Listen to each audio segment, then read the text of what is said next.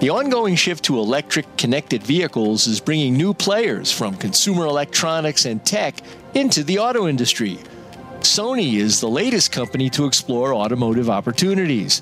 The Japanese consumer electronics giant joins Apple, Korea's LG Electronics, Taiwan's Foxconn, and China's Alibaba Group in having an active EV development program. Sony has so far created two prototype electric cars in collaboration with suppliers Bosch, Valeo, Magna Steyr, and AImotive as it builds its mobility business. More partners are expected to join Sony soon. Sony aims to transform cars from transportation machines into entertainment spaces.